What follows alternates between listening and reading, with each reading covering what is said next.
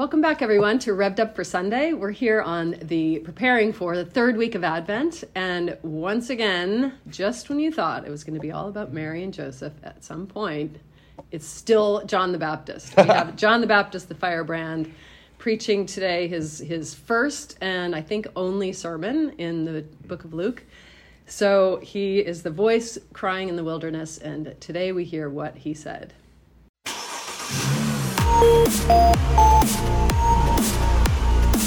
Shall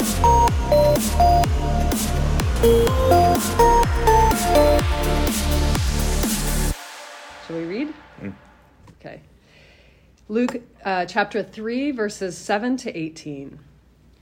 John said to the crowds that came out to be baptized by him, You brood of vipers, who warned you to flee from the wrath to come? Bear fruits worthy of repentance. Do not begin to say to yourselves, We have Abraham as our ancestor. For I tell you, God is able from these stones to raise up children to Abraham.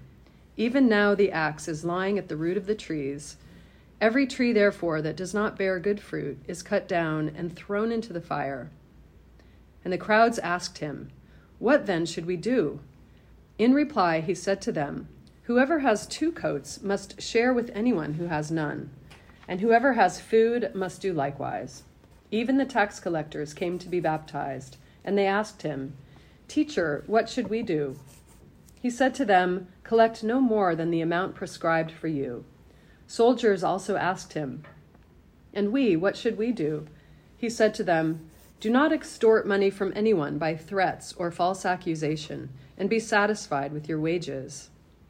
As the people were filled with expectation, and all were questioning in their hearts concerning John, whether he might be the Messiah, John answered all of them by saying, I baptize with water, but one who is more powerful than I is coming. I am not worthy to untie the thong of his sandals. He will baptize you with the Holy Spirit and fire.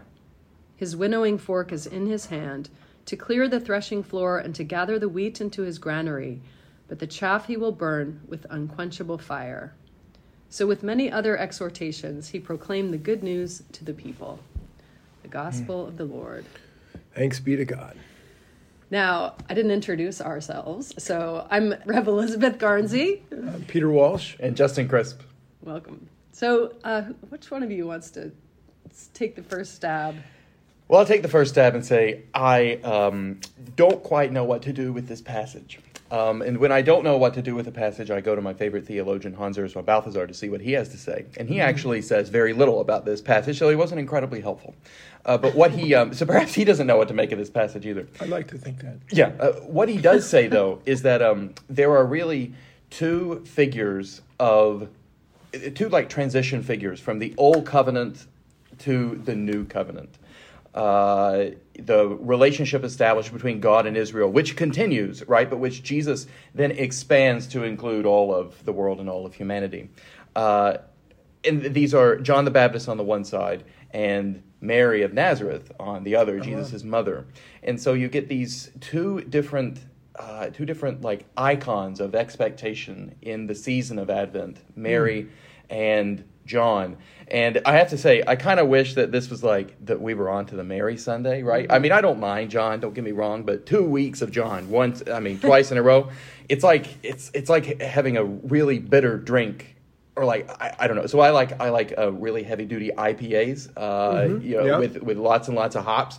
But the thing about a really hoppy beer is you can only drink so much of it, right? Uh, it's not a great session beer, as it were, because mm-hmm. the hops are just so bitter and they fill your mouth and they coat your mouth. And anyway, you just get tired of it after a little while. And I feel like John the Baptist is sort of like that too. Mm.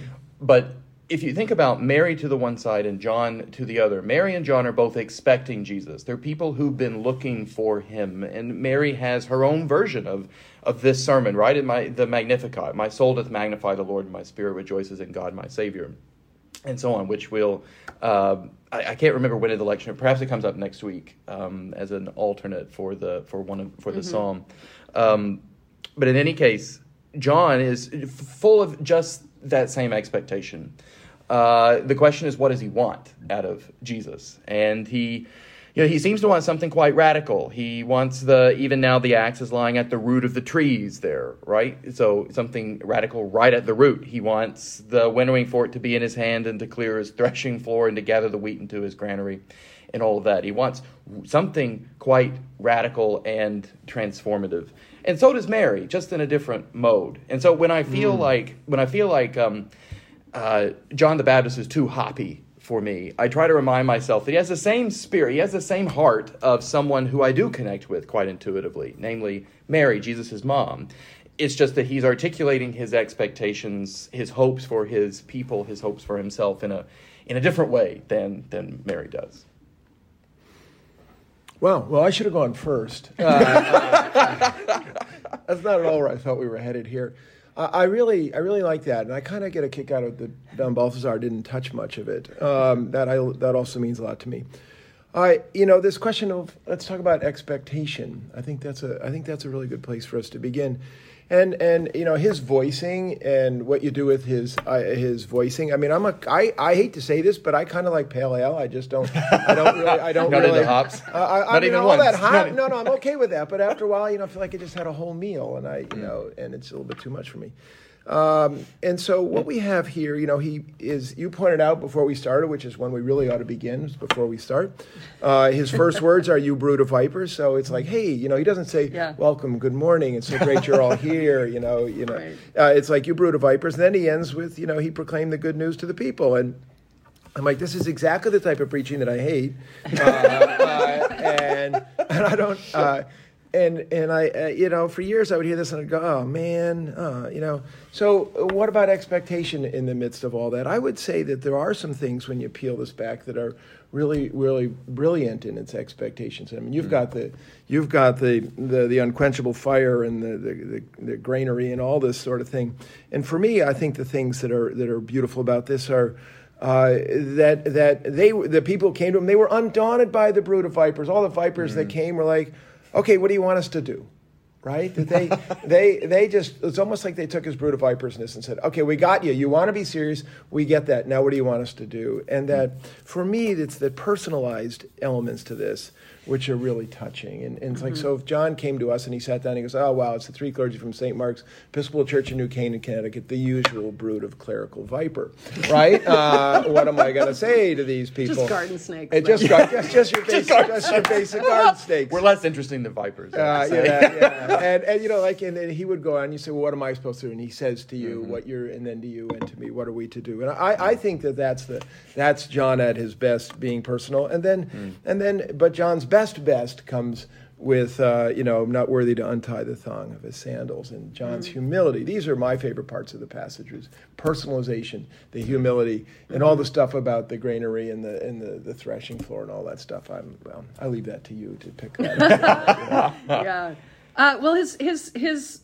I guess we can call it a sermon. You know, he's preaching to these people. Yeah, it's a sermon. As all the great prophets, in the style of all the great prophets, and you brood of vipers. This um, doesn't really have an Old Testament parallel, hmm. but you know, I think he's speaking to people who were, or among this crowd, there were notorious evildoers, you know, sort of extortionists and peop- hmm. the tax collectors and the soldiers. The sol- these soldiers in particular, I've read, um, probably worked for Herod. You know, like hmm. Herod's mercenaries, Oh, not. Roman soldiers, but they were poorly paid and you know maybe expected to pad their income with whatever conniving they could get away with. And um, so you know their reputations were known. And i'm interested that john was living out in the wilderness and yet he's so savvy about the way life is out in, the, in the city and stuff. And um, he knows his people.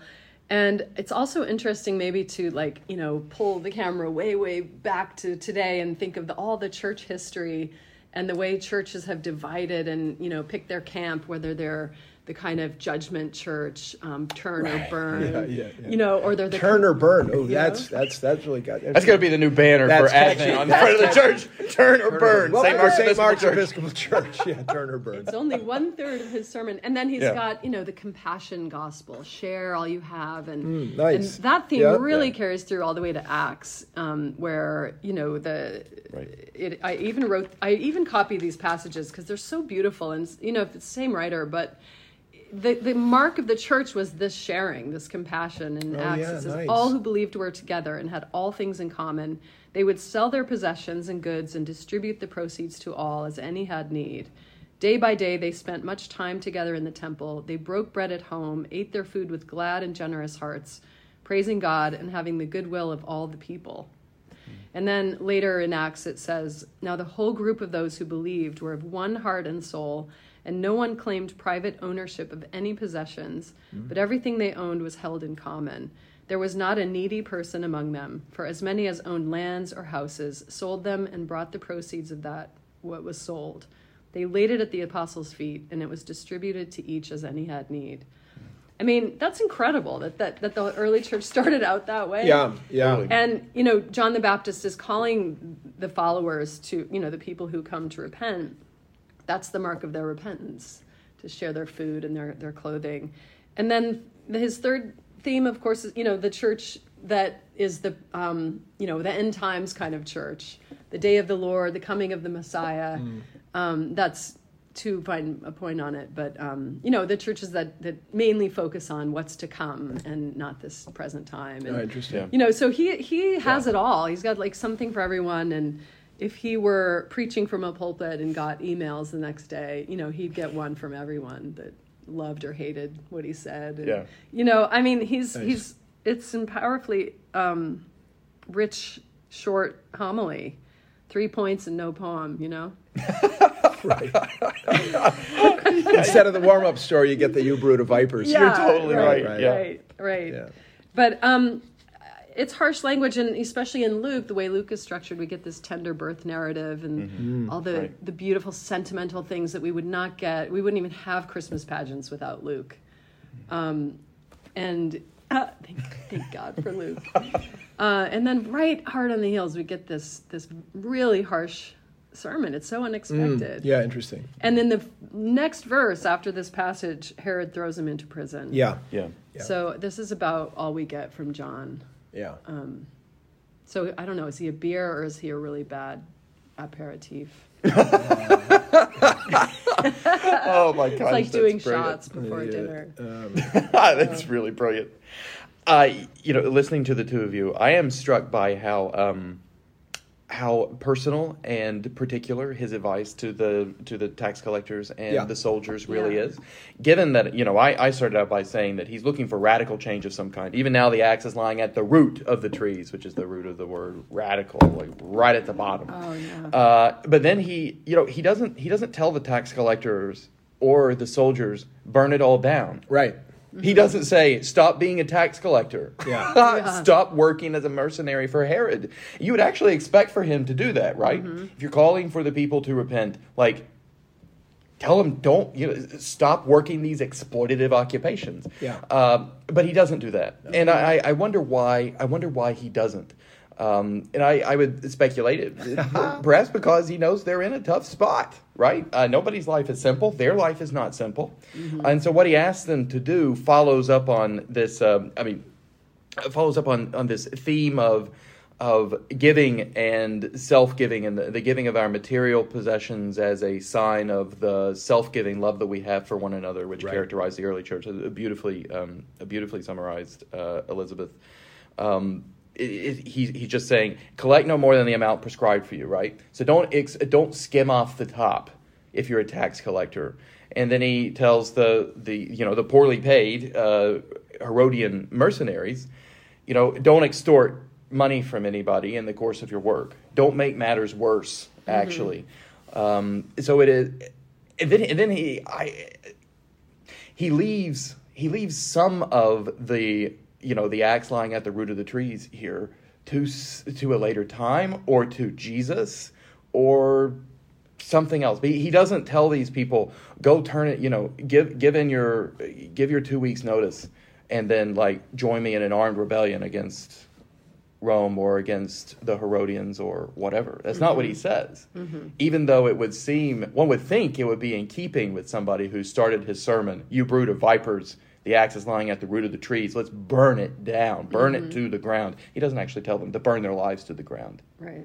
No, no, he's he's really a reformer here and not a revolutionary by what you're talking about. I remember uh, thinking years ago when I read this passage, whoever has two coats must share with anyone who has none. And I thought, wow, if Jesus had said that, there would be wild, wild coat ministries uh, in the world as as people uh, would would take those words and say, okay, here here is our Lord saying, share, right? To coats must share, share, and and we get in Matthew 25 that whole question. I mean, about uh, judgment at the end. At the end, of, and did you, you know, did did you visit me when I was in prison, sort of thing? And I feel Right. like that line could have the same Matthew twenty five power if it was out of the mouth of Jesus, but since it's out of the mouth of John, it gets it gets JV JV quality response.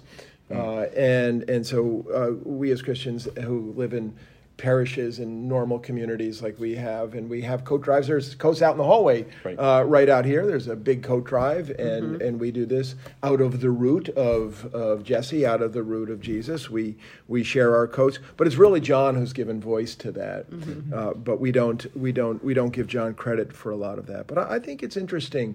Uh, particularly in light of uh, your comments that start about Mary, which is where we're headed here, right? We're headed to the visitation, and and you know, John is John uh, revolutionary is John. Ah, we're going to reform this thing. In other words, we're not going to burn everything down. He's not actually burning anything down. Right. He's just like turning the heat down, Right. right? Uh, and so. Uh, I I think that we can think this is the brood of vipers, dude, Mm-hmm. um, and but but he's not all brood of vipers. Right. He's Yeah. not all brood of vipers. He has a funny way of he's saying like, "Share, you stupid idiot." Yeah, yeah, that's good. Uh, that, that- exactly that right. might be the That's line. exactly We should end the podcast here. Uh, I think we just got the final line. That's pretty Oh my funny. You might have carried. You might have characterized this. I don't know. Right. I mean, Jesus actually takes it further. I mean, in Matthew, he says, "Give your coat and your shirt also." True. You True. know? I mean, so True. I think we do kind of True. Look, Good. look the other way. Yeah. Yeah. Sometimes. Well, I mean, Jesus sometimes he's just like, oh my gosh, man. You know, he, he just he's a hard guy to follow. I mean, you've been talking about that a lot lately because Jesus is so extreme here. Uh-huh. You know, and it's just like, oh, oy vey. You know, what are we going Right. to do with this? Yeah. Right. I really, I actually appreciate the fact that um that John says if you got two coats, you must share with someone who has none. I feel like if Jesus was saying it, it would be along the lines that you that you just said. He says things quite similar to that. It, it doesn't it doesn't matter how many coats you got. Give your coat, man. Just give it. Just give it. Yeah. And then give your shirt, and then give. I mean, I I just think you know Jesus' Yeah. disciples are like stripping on the road to Emmaus or something like just like throwing their clothes everywhere. Right. Uh, I had a student actually in a in a, a class that I'm uh, teaching at Yale who we were talking about this this kind of thing, and um, and the the student said, "Well, well, when am when am I supposed to stop giving so that I've got something for me so that I can actually like live to continue to give?" Uh, and figuring Right. out that balance is really quite hard. Like, what is what counts as enough exactly? And um, and John here seems to be saying, if you've got enough, give everything else that you give from give from your surplus, as it were. Um, I don't I don't know that Jesus would actually disagree with John. I think that Jesus is using hyperbolic language in order to shock his audience into the radical life of self-giving love, self-sacrificial love that he's trying to, that he himself is an embodiment of. Um, but you know, sometimes I have to remind myself, Jesus uh, you know, according to the creeds anyway, Jesus is both fully human and fully divine. So Jesus is capable of doing some things and not getting just like totally wiped out. that uh, qua God, Jesus is capable of doing some things and not getting totally wiped out. That we are just not. At least we're not, except so far as we share in His own divine life. Uh, Oh, so perhaps yeah. we.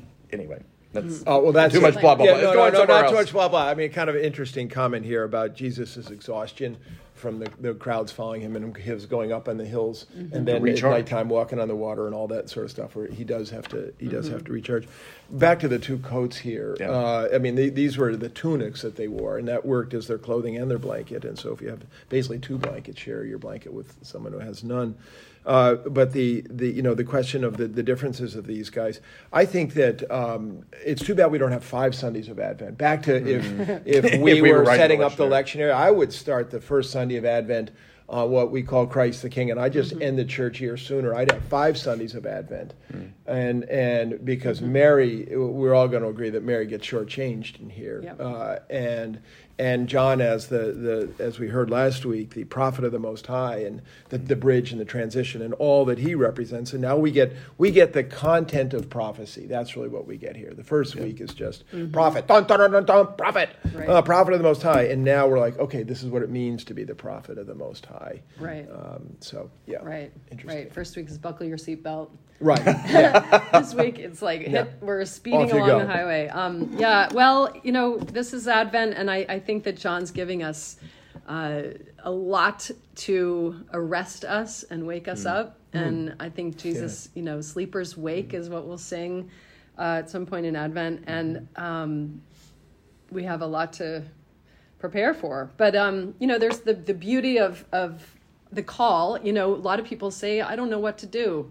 Well, John There says, "Here's what to do," Yeah, and it's really cool. not that complicated. Right. So I think when we get away from all that that harsh language, we we sort of have a clear path, and you know, indeed, he's showing us how to make the rough places smooth, and Hmm. you know, um, and the the highway wide. So it's hard, simple and hard.